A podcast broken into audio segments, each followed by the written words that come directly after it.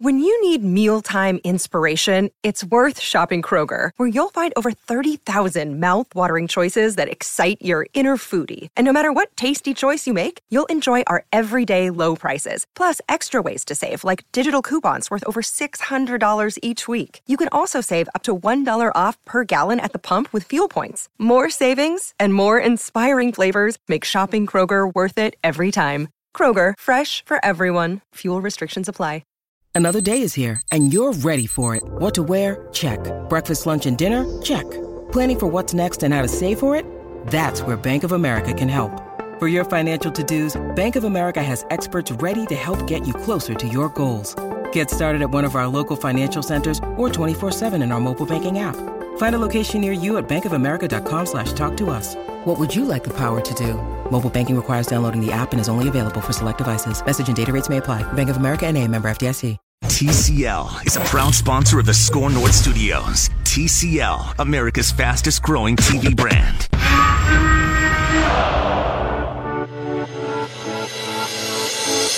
It's Purple Daily. It is Purple Daily, the only place where five days a week you get Vikings and N F L talk here on Score North on fifteen hundred and score north dot com. Also streaming live. You can see our faces at Twitter, Instagram, YouTube, Facebook, and Twitch. You can give us a call at six five one, six four six, eight two five five or tweet us at Score North.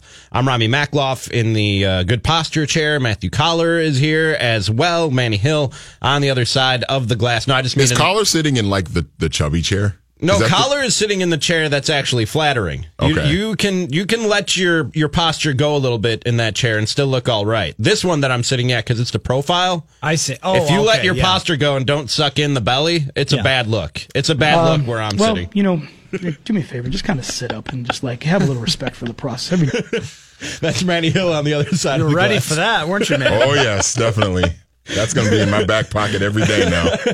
Because I often talk about how awful my posture is and how fat I look on camera. I started watching the stream just a little bit to mm-hmm. see how it looks the other day, and yeah. I realized that I am an extreme fidgeter.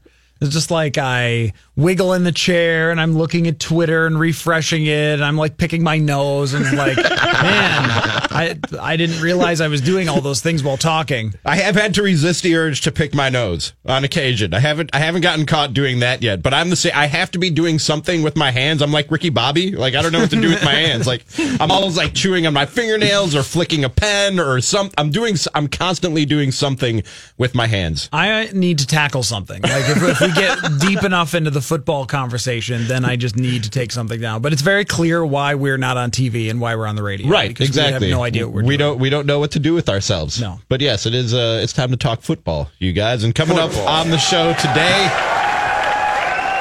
how realistic is this second-year leap that they're expecting from uh, Kirk Cousins? We'll get into that at about twelve twenty, and a uh, free agent signing that's been thrown out there that's not as sexy as some of the other reckless speculation we've had on Purple Daily and elsewhere on Score North. It's not Antonio Brown. We won't be talking about Antonio Brown or his weird mustache today. Well, then I disagree with your approach. Young Mister Collar often puts his uh, observations of on the uh, Minnesota Vikings or speculation about the Minnesota Vikings up at score north dot com, and you can check out his latest column playing the Choose Your Own Adventure game with Vikings free agency. I loved Choose Your Own Adventure books when I was growing up. You guys?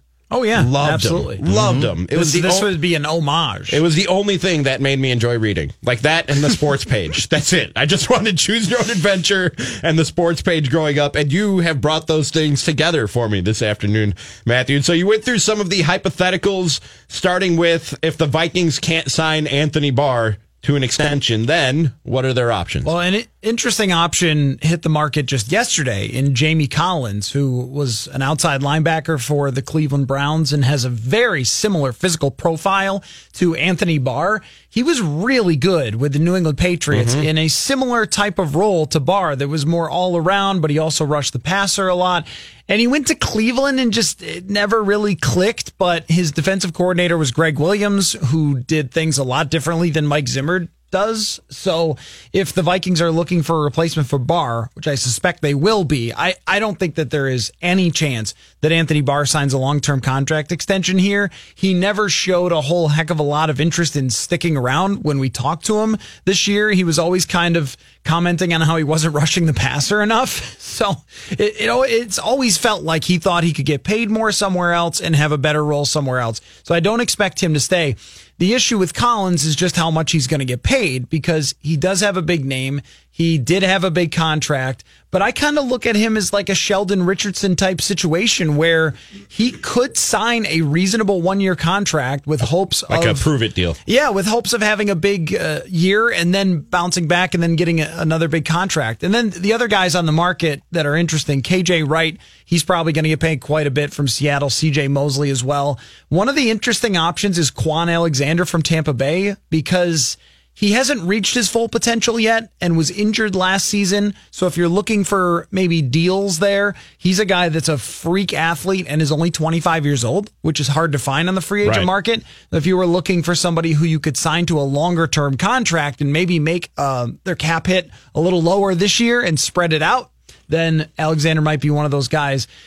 But I think ultimately what ends up happening here, because they are so tight up against the cap, is that they've just got to figure it out with a rotation to fill that spot.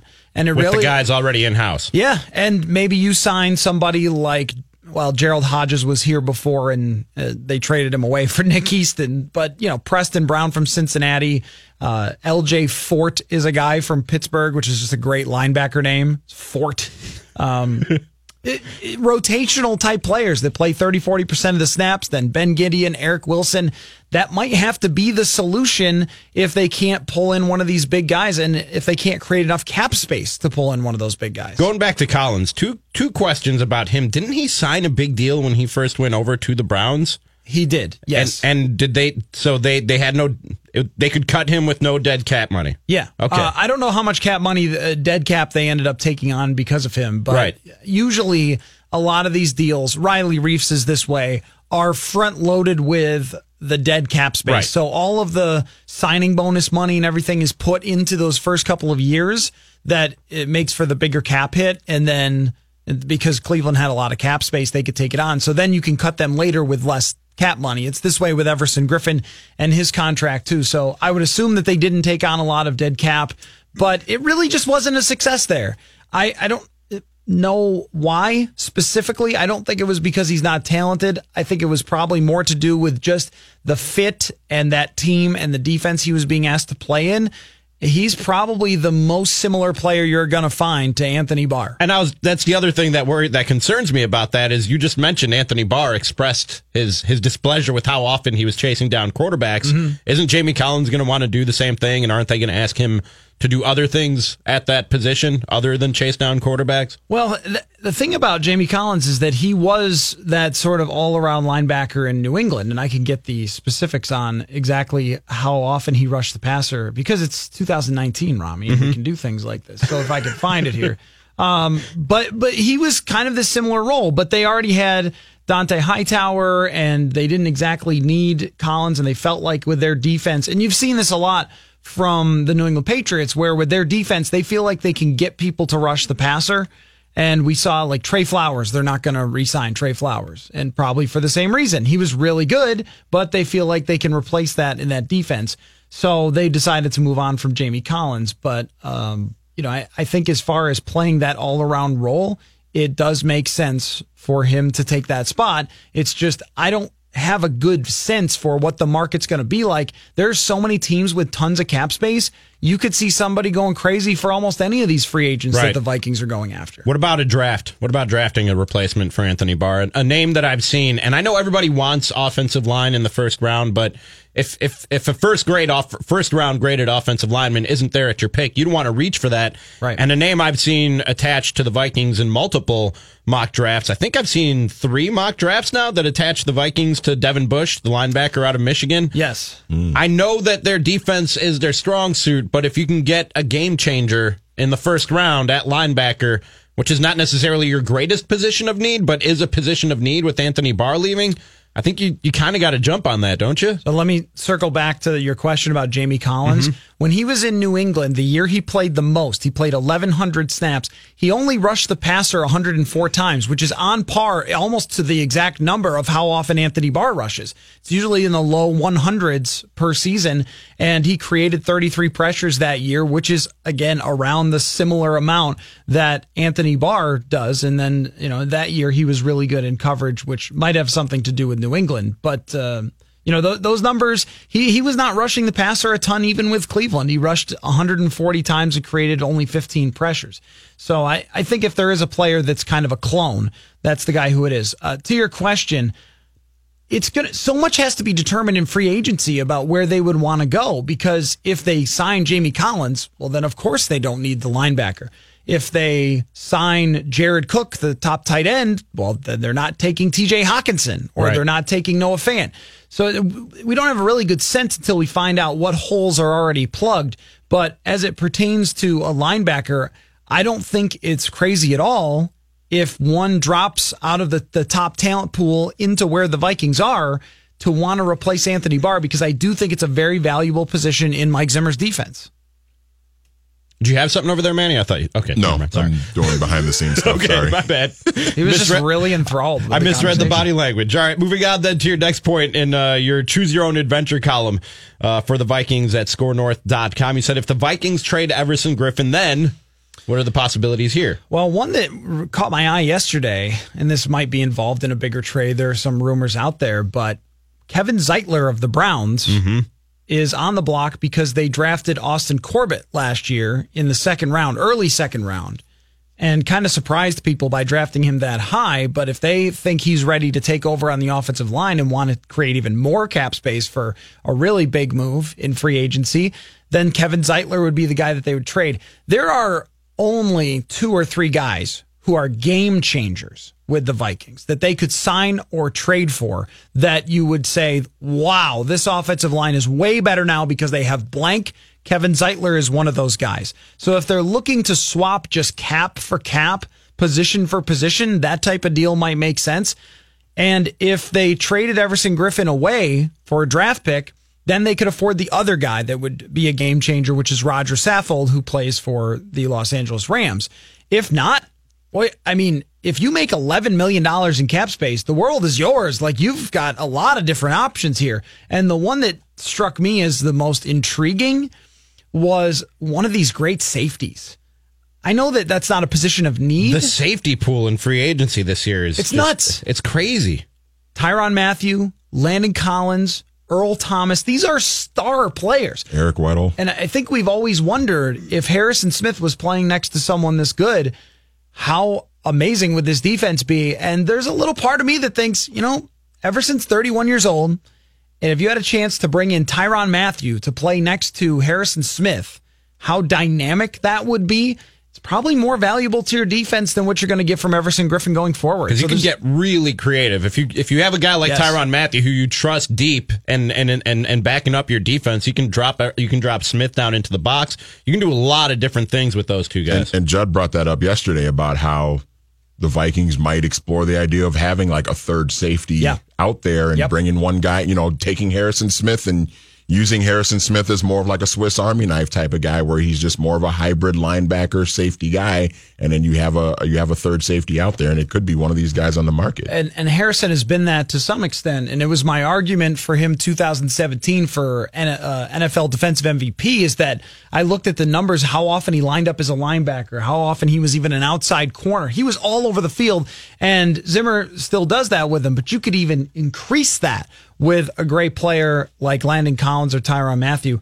Mathieu is the most intriguing to me because he could play nickel corner too. Right. He was a nickel corner, and then he moved to safety, and he's good at both, turns out. So there's lots of different options there. The other thing, too, if you create nearly twelve million dollars of cap space, is Sheldon Richardson. You can bring him back because that's right around the the price for defensive tackle. So as, as far as like a linchpin type of move that opens up all of their options, trading Everson Griffin is that.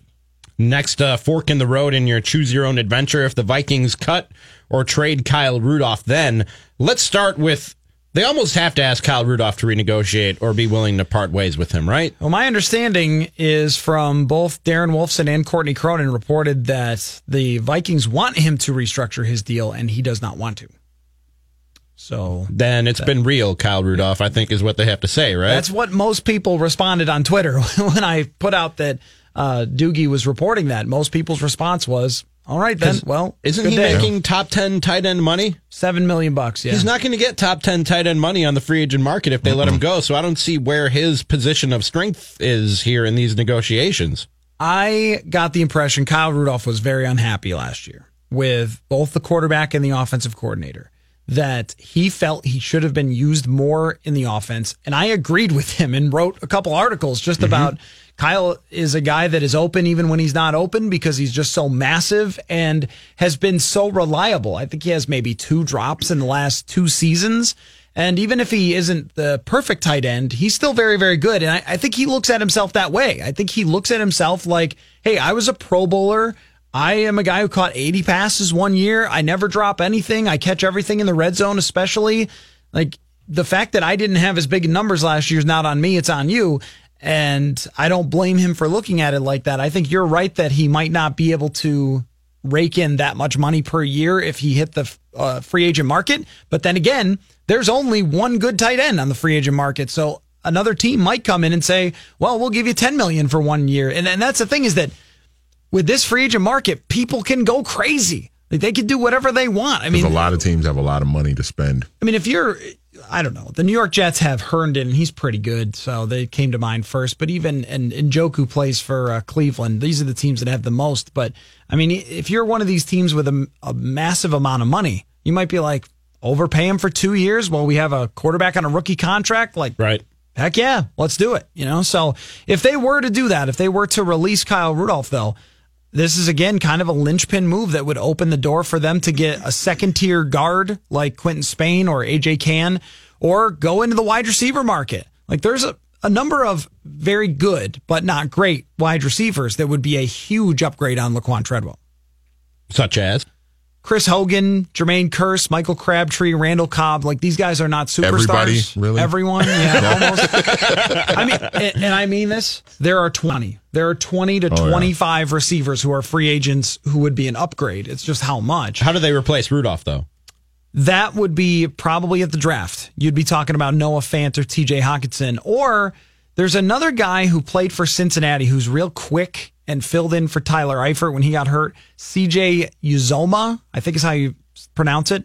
He had forty-three catches last year. He's kind of like the Trey Burton. Remember how Trey Burton all of a sudden got sort of hot on the market? Yeah. He didn't have huge numbers in uh, Philly, but he had that athletic profile that he would fit. Was he on um, your twenty-five, your list of yeah. twenty-five guys? Okay, yeah, yeah I thought yep. I remembered seeing and that name. Honestly, he's the only other tight end worth a damn. I mean, Jared Cook is the guy. He had sixty-eight catches last year. He's really good, and the Vikings wanted him last year. They brought him in for a visit, and he didn't sign here. But uh, there has been interest there before, so there's that option. But I think you would be then looking to the draft and then hoping for development from Tyler Conklin. And again, you can check out Matthew's column, the uh, the choose, Vikings Choose Your Own Adventure, at score north dot com. Next up is uh, if the Vikings can't re-sign Sheldon Richardson, then what are the options there? I'm going to answer with a noise. Okay.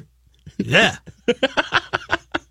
It's, it's not good. It's not it's, pretty. It, it is not. It's not pretty. It Do they have to bring back Sheldon Richardson? Is that what you're saying? When you get a really good three technique defensive tackle who blows up the interior in pass protection, who shuts down the run. Richardson is not a dominant run defender, but he is fantastic at getting after the passer. You usually keep him, and I think that they really want to keep him. When I was when I started looking through the names, like, remember Shamar Stephen? No. He's one of the better names. Like, right, yeah. I mean, he's one of the better. He was a seventh-round pick of the Vikings and a rotational player that played about thirty percent of snaps. He's one of the better options. Tom Johnson's one of the better options.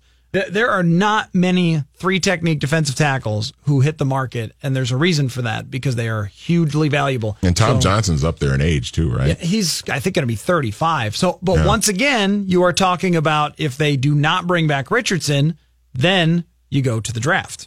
Because, I was going to say, what's the what's the depth like oh, in terms of really defensive good. linemen? Okay. Very, very good. There are there are probably six first round talent defensive linemen, mm. And the same thing goes for Everson Griffin, where trading him away, it opens up the door for drafting one of the top edge rushers. Montez Sweat is a guy who you could really see coming off the edge. Brian Burns is a freakish athlete that actually, if they drafted him, could be either an edge rusher or a linebacker, which is interesting. But this three technique spot, I mean, you're talking about hoping that Jaleel Johnson and Jalen Holmes step up if you lose Richardson, right? Because these other guys, it's just a bunch of rotational players. There's no game changers. Uh, let's do one more before the break. If the Vikings trade Trey Waynes, then? It's another one of those moves that just the world becomes um, brighter and more friendly for free agency week, because then you have the money to sign a, a good offensive lineman. Not an amazing offensive lineman, but there's only two or three of those. But like Matt Paradis, the center from the Broncos, if you wanted to move Elflein, he's a guy that'll cost you somewhere around nine million dollars bucks. Jamison Crowder will probably get a little overpaid. Or you could replace him with someone who's going to be fairly cheap, like Orlando Scandrick or Brent Grimes, like a veteran player who can come in, maybe rotate with uh, Mike Hughes, and then spend your money on a bunch of different places. Uh, I, I like the idea of getting a number two running back. Yeah. And I mentioned some ideas here, but my favorite idea for this is either Spencer Ware or T J Yeldon. Like the, like Dalvin Cook is really, really good, but all the great teams seem to have at least two guys. Like Devontae Freeman and Tevin Coleman were a great combination in two thousand sixteen. I think that someone like T J Yeldon could be that for the Vikings. And Latavius Murray, as much as I think he is an A-plus guy, mm-hmm. if you are going to run his own scheme, he probably doesn't fit in that. And if you're really going to open things up and start throwing to your running backs all the time, like, I think you want to have multiple guys that could catch the ball and an insurance policy in case Cook gets hurt again. Yeah, the question I keep asking, and Manny knows I keep asking it because he's mm-hmm. here when I ask it, when it comes to that backup running back position is, do you want to get a guy who complements what you already have at running back in Dalvin Cook, sort of a thunder and lightning type of thing like they have in New Orleans, or because of the injury concerns, do you want a guy who emulates what Dalvin Cook does so when he's not in there, you don't have to really change your offense much? What I would like the most from that position is kind of a chess piece type of player where maybe one play you come out and let's just say it's T J Yeldon. Mm-hmm. T J Yeldon's in a running back and there's Dalvin Cook playing wide receiver or the opposite, or you know one of them can maybe go deep more often or something like that. Like, I think you're looking for someone who's similar enough to be able to jump in with the scheme because it never really worked to flip-flop them. It's funny, Latavius Murray, filled, when he filled in and Cook was out for both years, he played well. But when they were both healthy, Latavius Murray played not well at all. Right. And I think that that kind of tells you that they would adjust the scheme when Latavius Murray was known to be the starter, but I'd prefer to have someone who was kind of similar.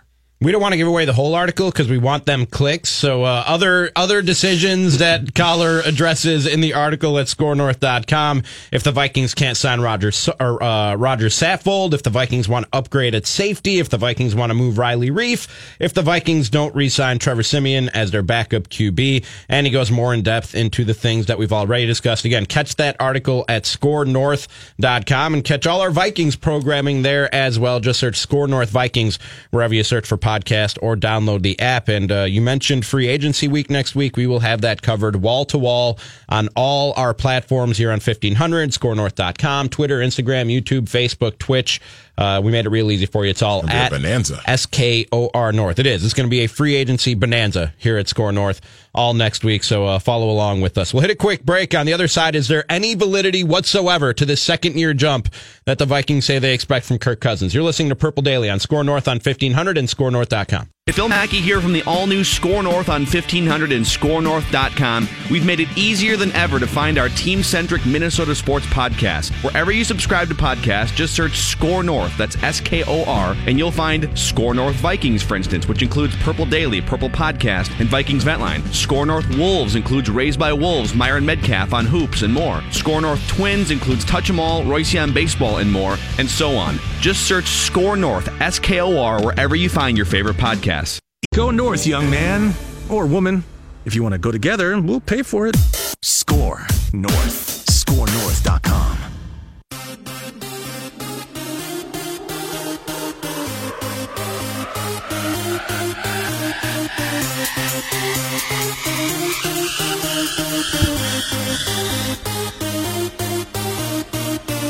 Purple Daily here on Score North on fifteen hundred and score north dot com, part of our vast lineup of uh, Vikings programming. Just search Score North Vikings wherever you download podcasts or uh, download the uh, Score North app. Give us a five-star rating. Show us some love. We're also streaming live on Twitter, Instagram, YouTube, Facebook, and Twitch. You can comment on the show at all those various platforms. It's at S K O R North. I'm Rami Makhlouf, Matthew Collar along for the ride, Manny Hill on the other side of the glass. We have some Wolves programming. Programming coming up for you at one o'clock. Raised by Wolves with uh, yours truly, Danny and Manny. Wanted to talk with you, Matthew, and I, I know you have some thoughts on this about the second-year jump that both Rick Spielman and Mike Zimmer said that they expect from uh, Kirk Cousins in his second season with the Vikings. This was Zimmer talking about it. He said, the big thing is every free agent I've had in my twenty-five or twenty-six years, however many years I've been coaching, they've always played better the second year. They have to learn where everything is. They have to find a place to live. You can go through our free agents, Captain Munderlin, when he was with us, his second year,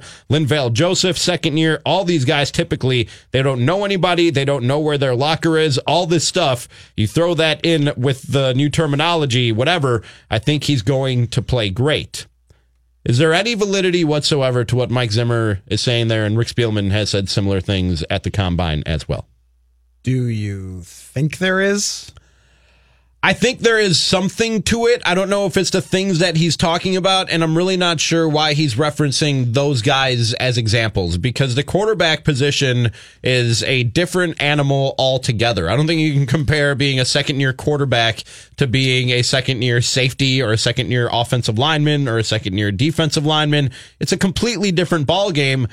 But I think that the the the any second-year bump that a quarterback might have comes from the second year in a system.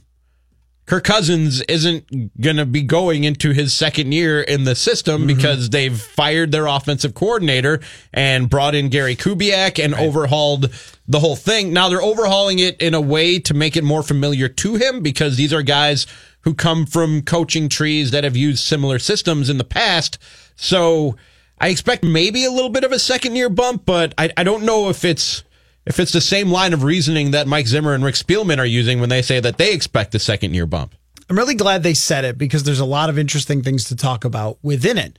For one, it's an admission that they weren't fully happy with what Kirk Cousins did last year. Mm-hmm. So when I get the tweets about, he threw for four thousand yards, I'm like, well, I just heard Mike Zimmer essentially admit that it wasn't good enough when he says, well, I'm looking forward to that year two bump. I mean, that's a nice way of saying Where there's going to have to be a right. year two year bump. Year one wasn't good enough, I mean, is what he's saying. That's what he's really getting at, and I've almost been impressed with Zimmer's ability to tiptoe around the Cousins issue, because he did not play well down the stretch. There's really no debate about that. Week seventeen, you win, you're in, and he comes up way short, not even close.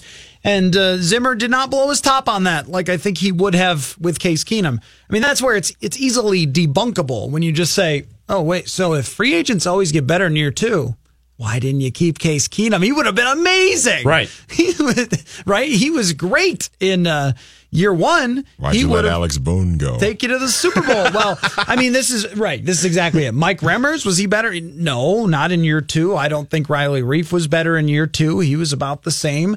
And I certainly don't think Alex Boone, who they had to release, was better in year two. It's, it, again, it's, it's very easy to nitpick through the statement, but I, I don't think that it's really a statement that's meant for like harsh scrutiny to go through every single free agent to be like, oh, he's right about this one, he's wrong about this one. I think the bigger picture is the expectation is that Kirk Cousins is going to be better next year. And then my question is, how are you going to make him better? Because Kirk Cousins is exactly who he has always been, right. which has varied widely based on his circumstances. Last year, his circumstances were good with two of the best receivers in the game, but they were not perfect. And in two thousand sixteen, when he was at his best, it was darn near perfect. He had three great wide receivers, two great tight ends, a receiving running back, and a Hall of Fame left tackle. You're not going to get that for this year. But can he be better with a system that fits a little better than it did before, with another receiver, with a couple of different guards? Yeah, oh, I don't, definitely can. I don't think you can expect the numbers to look a whole lot better, can you? You want him to be more secure with the football in terms of the fumbles, Uh, but other than that, I it's mean, the situational stuff, right? Third you, downs, exactly. And you need to you you need him to show that he can step up in the big moments. That he's Generate not points. He, he's not going to pee right down his leg every Monday night or Sunday night game or every game where their back's against the wall and they need a win. You need you need to see those intangibles from Kirk Cousins, don't you? What's very interesting about Kirk Cousins and the way that he's judged in this situation is almost every quarterback in the league is judged in some way on winning and win-loss record. But in a lot of situations, you could look through it and say, well, okay, this guy showed potential, so we're looking forward to next year. Or this guy totally got screwed and had no chance. Josh Rosen's a good example. Rosen had no chance. Joe Montana's not winning eight games with that Arizona Cardinals team. It's just not happening. It's the worst offensive line I think I've ever seen. And, uh, you know, so, so you look at it and you sort of judge their play and how it sort of relates to your expectation.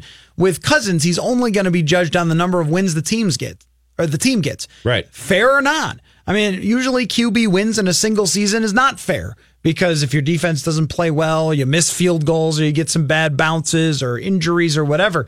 But in this case, for his next two seasons, and especially this one where they'll have to make a decision on an extension, it's just, are you going to win ten games? Are you going to win twelve games? Or are you going to win eight games? And that's how he's going to be graded. How different is the perception of Kirk Cousins? And I know this question I'm about to ask is a lot easier said than done, but how different is the perception of Kirk Cousins if he has the same exact season statistically as what he had in twenty eighteen, but the Vikings won twelve games? Well, and that's a good question because that's how fantasy stats can fool us. Right. Where Kirk Cousins had the third most yards when the team was trailing by two scores. And, and and this matches up to what all of us saw. In Chicago, you're down twenty-two to six, and it's a miracle run to lose by six. Mm-hmm. And the same thing happened in New Orleans. A bunch of dump-off passes got you to a ten-point loss, but you were down by seventeen in the fourth quarter. And I would even argue that Los Angeles Rams game that people like to hold up, it was the same thing. They were up by two scores. He puts up some points. The Rams make a mistake, and they almost have a chance, but really they were playing from behind a lot. And this has been Kirk Cousins' M O for his entire career, has been, yeah, he puts up big stats when they're behind, but he gets them behind early in the game. So if he had forty, uh, four thousand yards and thirty touchdowns, but a lot of it came tied or a lot of it came ahead, mm-hmm. getting his getting his team up in games, then... Or, or if even if it was in shootouts where you're going back and forth and you win those games, then it's going to be a lot different than what it actually was last year. So what you're going to look at, and, and Manny alluded to this, is you know they had uh, one of the worst third and long offenses in the N F L, and that goes to your quarterback. The great quarterbacks are good on third and long. I mean, you, all you have to do is just Google it. I mean, you, who shows up? Tom Brady, Ben Roethlisberger, Peyton Manning, all the, all the great quarterbacks good on third and long because that's when you really have to make a throw. Last year, he did not make those throws. He didn't make those plays anytime they were in third and long, and they were in third and long kind of a lot. So, you know, I I think that the way that I judge his performance next year will be on a lot of the underlying stats, and then I'm kind of with everyone else on how many games did you win because they paid you to come win and not put up stats. Like I said before, the, some of the names that, that Mike Zimmer threw out there, Terrence Newman, uh, Captain Munnerlyn, Riley, Riley Reiff, it, it's apples and oranges when you're talking about those guys compared to a quarterback in his second year. Courtney Cronin, and you can hear her every Tuesday here on Purple Daily and find her work at E S P N dot com. She threw in, because it's so rare that you see, as I knock over my coffee mug, it's so rare that you see, there was no coffee in it, a, a, a franchise quarterback actually actually hit the free agent market yeah. in today's N F L. So the, the examples are few and far between. The two that Courtney found were Drew Brees when he went to New Orleans yep. and uh, Peyton Manning when he went to Denver. First year in New Orleans for Drew Brees, ten and six, uh, sixty-four percent completion percentage, twenty-six touchdowns, eleven interceptions, a sixty-seven Q B R. Second year, he actually dropped off a little bit, had a seven and nine record. Completion percentage was a little higher at sixty-seven percent, twenty-eight touchdowns, but eighteen interceptions and just a sixty-five Q B R. It was the case with Peyton Manning that he took a second-year jump uh, from twenty twelve to twenty thirteen when he went to Denver. First year, they were thirteen and three, and he had a sixty-eight percent completion percentage, thirty-seven touchdowns, eleven interceptions, and a seventy-nine Q B R. And then that second year that in twenty thirteen, that was the big record-breaking year where they went thirteen and three again, a sixty-eight percent completion percentage again, but fifty-five touchdowns to ten interceptions and a seventy-nine Q B R. I- I just, I really can't make much of the comparisons because it is so rare. And these two players are so much better than Kirk Cousins. They're just way more talented. Right. I mean, even with Drew Brees, there was there was some type of narrative that Drew Brees was like bad in San Diego and then didn't find it until he left. And pe- people thought, oh, he'll be much better. I mean, you look it up. He, he was great in his last two years in San Diego. Mm-hmm. He went twenty and eleven with fifty-one touchdowns, twenty-two picks, a ninety-six quarterback rating, which at the time would have been great. Uh, you know, fifteen years ago, a ninety-six quarterback rating would have been great. So the, the only real concern with him was just whether his shoulder was going to work. And the same thing with Manning, like, is his infused neck going to hold his brain up there? Like, is that, is that what's right? But you're, but you're talking about two of the most talented players of all time. We have now a four-year sample of Kirk Cousins being mostly the exact same quarterback with the exact same win-loss record, with the exact same shortcomings, with, with the exact same highlights of things that he does. Right. He made some throws last year that were absolutely spectacular. Uh, the throw in Green Bay to Thielen, the throw mm-hmm. in Philadelphia to Stephon Diggs. There was one in Green Bay to Diggs, too, that was a bomb right into the hands of Diggs. I mean, he he has done this in Washington as well, where he has shown his accuracy, his ability to execute an offense. But what Brees and Manning don't have that he does is you look at their seasons, and even when the supporting cast wasn't good, or sometimes in New Orleans' case, it was an atrocity. Their defense was like a war crime. And historically bad. Still won seven games. I mean, like Rob Ryan on as a defensive coordinator. I just like, and and yet he would still force them to to win some games and consistently win a lot because they do things that Kirk Cousins is incapable of. Cousins is what you make him. He is what you make him with the system. He is what you make him with the receivers. He is what you make him with tight ends, with running backs, with offensive line. And that's where I think for an for an offseason plan, if they want to prove Zimmer right, Zimmer's going to have to sacrifice some of his favorite players. That's the way I look at it. If he wants to be right about this year two thing, it's it might be Trey Waynes traded. It might be Everson Griffin traded. It might be he loves Kyle Rudolph too. It might be trying to upgrade there. But that's the only way that Kirk Cousins is going to be any better. He'll still be the same guy, but the circumstances will bring his play up. Yeah. Hey, I mean, you can look at Mike Zimmer and say, okay, well, year two, year two guys are better. Okay. Well, that means Holton Hill's going to be even better, right? So you should be able to let a guy like Trey Waynes go because, well, Holton Hill's going to be better in year two. Well, and that would be the challenge is, Zimmer, can you work around losing some of these key guys to get the most out of your defense? And I think if you dropped to maybe being instead of the fourth best defense, the tenth, you don't lose a lot there. But if you're the nineteenth best offense again, you're just not winning anything. There are some quarterbacks, and Peyton Manning and Drew Brees are are these guys that no matter what situation you put them in, they're going to be good, unless you do everything you can possibly do to sabotage a guy's career. No matter what system or situation you put them in, they're going to be good. Then there are guys who there are so bad that no matter what system or situation you put them in, they're going to be bad. And then there's everybody else in the middle. And I think that's what most quarterbacks are. I think that's what Kirk Cousins is, where they're good, but they have to be put in the right situation and the right system with the right people around them to to play above their heads. They're not going to be able to do it themselves and and lift a team and make them great single-handedly. Yeah, and in general, it goes for every single team, every single quarterback. It's just what is your floor and what is your ceiling? And the ceiling on Kirk Cousins so far has still only been a nine-win season, whereas the ceiling on Peyton Manning, when he has a good Denver Broncos team around him, is fifteen wins, and it's thirteen wins for Drew Brees in the Super Bowl for both of them. But Cousins, at least as a member of the Vikings, did not have one of these great sur- supporting casts around him last year. It was good. It was probably, I think, maybe like seventh to tenth for supporting casts with the wide receivers that he had. Right. Find me another team that has two top twenty wide receivers or top fifteen. That's going to be tough to find. And a running back who's as dynamic as Dalvin Cook. But at the same time, it wasn't perfect. And that gets us back to the main issue with signing him to the contract that they sign him to.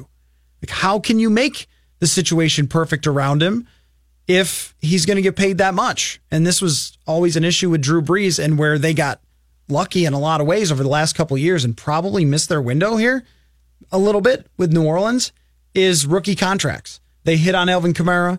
They hit on Mike Thomas. Oh my gosh, hit on Mike Thomas. Rookie contracts, though. And now Adam Thielen wants a new deal, and Stephon Diggs is paid. Kyle Rudolph might have to leave. You know, I'm, it's just, it becomes a very, very delicate dance, and you get to a point where it's hard to see him being a lot better because there just isn't a ton that you can do without making huge sacrifices. That's Matthew Collar. Sorry, go ahead, man. Well, no, I was just going to say, remember yesterday I presented the question of how many of these key players can the Vikings afford to lose and still... I mean, this was an eight seven and one team in two thousand eighteen, and we're talking about letting go a lot of key pieces to an eight seven and one team. Right. It's going to be a tall order for them to just even maybe even go back to being eight seven and one. And when you when you look at each of those decisions in a vacuum and individually, you go, yeah, you can probably let Everson Griffin go in a trade or, or, or release him. You may be able to let Sheldon Richardson go. But when you look at it as a complete picture... yeah. It it becomes a little bit more daunting in terms of replacing these guys, like like Manny just said, to a team that just finished eight seven and one. Losing players, you have to replace those players, and and if you're trying to improve, you have to replace those players and then some. So where I think this is interesting is it might ultimately turn out to be ironic, where you think, oh, they're going to lose all this talent, so they're going to be in trouble because they signed Kirk Cousins to this big, giant contract. But because he didn't show up in, in year one and get them to where they wanted to go, they might be forced to build the team the way that teams are supposed to be built in two thousand nineteen. See, twenty seventeen was an anomaly in, in many different ways, but one of the biggest ways was a bunch of great quarterbacks, including Aaron Rodgers and Andrew Luck, got hurt, and the league's quarterback play went down as a whole, and it opened the door for a defensive team like the Vikings to go thirteen and three, but that's really unlikely to happen. You have to match these other teams in terms of points, and the Vikings might have to say, unless we want to lose our jobs because our big Kirk Cousins swing didn't work out, we better get him another tight end. We better get him a number three receiver. We better get him a left guard. And sorry, Zim, give it give it the old college try on defense.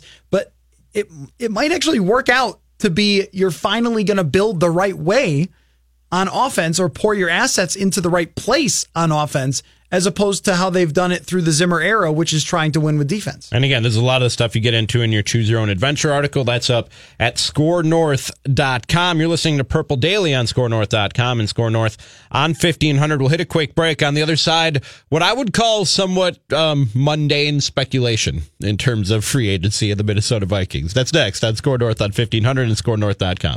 It runs, guns, balls, hoops, drives, putts, bunts, dunks, punts, lobs, saves, tees it up, throws up the rock, or bangs the boards. You'll hear it here. score north dot com.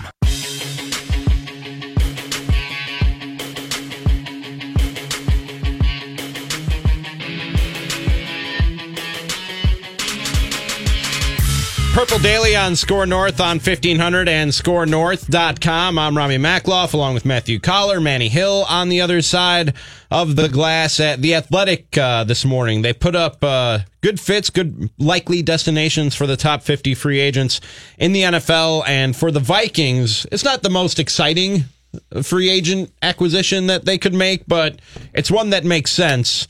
They have him going after Ramon Foster, the uh, guard from the Pittsburgh Steelers. He's uh, started one hundred thirty-one games over ten seasons. He's thirty-three years old, and we all know that the Vikings' offensive line is a little bit of a mess. He's a guy who you could probably get, because of the age, at a a, a decent price, I would think. Wouldn't you think so? I don't know about that. Really? Recent veteran offensive linemen have gotten paid big dollars, and it's often blown up in teams' faces. I looked at last year all the offensive linemen who got paid, and Justin Pugh was at the top of that list. He went to Arizona, and it just imploded. And that would be the big concern with Ramon Foster, is if they're letting go a guy who's been a reliable starting guard for them for a long time, do they feel like it's really the end of his time being a good N F L player because he's going to be thirty-four? That comes off with a lot of risk, but also there's enough desperate teams where the price just keeps going up. Like, look at what Nate Solder brought in last year. He's not even a really good tackle. He was a middle-of-the-road mm-hmm. tackle, and he signed, I think, the biggest deal by any offensive lineman ever. Like it, this is the problem with the Vikings chasing free agency. I'm also not sure that Foster really is a scheme fit. If you're looking for guys who are a little more in the mobile side, the athletic side, the quick, that sort of thing, I don't know if you're going for a guy that's going to turn thirty-four years old. how much of the improvement from the offensive line do you think the Vikings are expecting? This kind of goes back to what we were talking about in the last segment from the shakeup on the offensive side of the coaching staff with Kubiak and Stefanski and these new blocking schemes that they want to bring in. Do you think they're counting on that heavily to improve the offensive line through scheme rather than through personnel? Yes, I do. And a good example of this would be Nick Easton when uh, they were using a Shermer offense, which was they kind of bailed on the zone running scheme because uh, Latavius Murray had to take over for Dalvin Cook. But a good chunk of that season, they, they were doing that. And Nick Easton, who is not a star type of player, still ended up only giving up. Uh, let me check this, make sure I've got the number right. He only gave up thirteen pressures last year, or that year, twelve pressures in two thousand seventeen. And to put that in context, Tom Compton gave up forty-two. So, like, oh my I, word. And, and, you know, oh my God. The, but the crazy thing is that, and, and Easton gave up zero sacks also, and only three quarterback hits that whole year. And he missed some of the season, but that was on four hundred twenty-five pass blocking snaps. I don't think that Easton was a guy who could stand in there and go toe to toe with the best of the best. And when he played Aaron Donald, guess what? It was his worst grade by far, like everyone's always is on uh, P F F. But they worked around a lot of it. And one of the things that they would do that I think Gary Kubiak will is just get these guys on the move. Mm-hmm. If they bring back the right guys, then they will have them on the move. And that, and that will help. And Sage Rosenfels on the Purple Podcast and on our air has explained a couple different times sort of how this works exactly. And the version that I can come away with is, look, if you're using a lot of this out, like zone running, you can do play action off of it. And you're talking about like moving the lines one way or the other to roll the quarterback away from where the pressure would be. So instead of just Khalil Mack lining up and demolishing Riley Reiff and then hitting Kirk Cousins like happened uh, against Chicago, you would be trying to move Khalil Mack and force him away from the play and running play action away from that a lot with the Gary Kubiak offense. I think that's what they'll do. I feel like outside of our uh, Antonio Brown reckless speculation here at Score North, which you started that fire and it just ran wild throughout the entire station, every every piece of speculation when it comes to the Vikings is offensive linemen, and if it's not, people lose their minds. Like every mock draft that has them taking a, a linebacker or a defensive lineman, Vikings fans are are not pleased with that.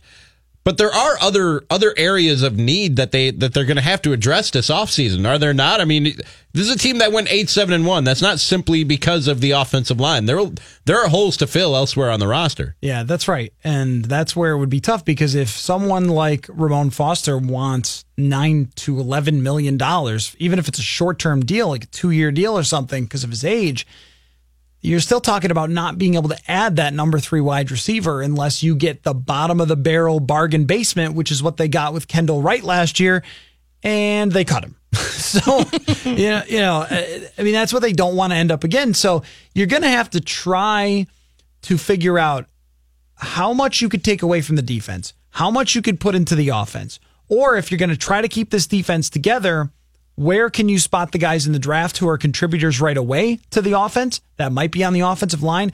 The guy from K-State, Dalton Reisner, I look at him like someone who could step right in and make a pretty big difference. So maybe you look at it that way. I think that that's a better plan than going the free agent route and getting someone who's just going to be overpaid.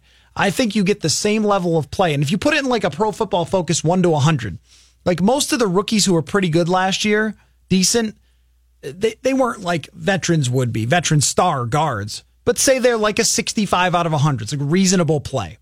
Well, if you sign Quentin Spain and pay him seven million dollars bucks, and he gives you seventy-one as opposed to sixty-five, like, well, I spent seven million dollars more, six million dollars more for only a little bit of a difference. And I kind of think of it in, in those types of terms of why it might be better to sign proven receivers who you know could step in and draft the offensive line. That's Matthew Collar. Find his work, uh, his thoughts on the Vikings at score north dot com. Follow him football. on Twitter at Matthew Collar. Football. That's Dude, right. I'm Rami Makhlouf. This was a really football episode. This was a very football-y episode of Purple Daily. Manny Hill on the other side of the glass. Manny and I are right back if you're listening live for some Wolves talk. Raised by Wolves next up on Score North on fifteen hundred and score north dot com.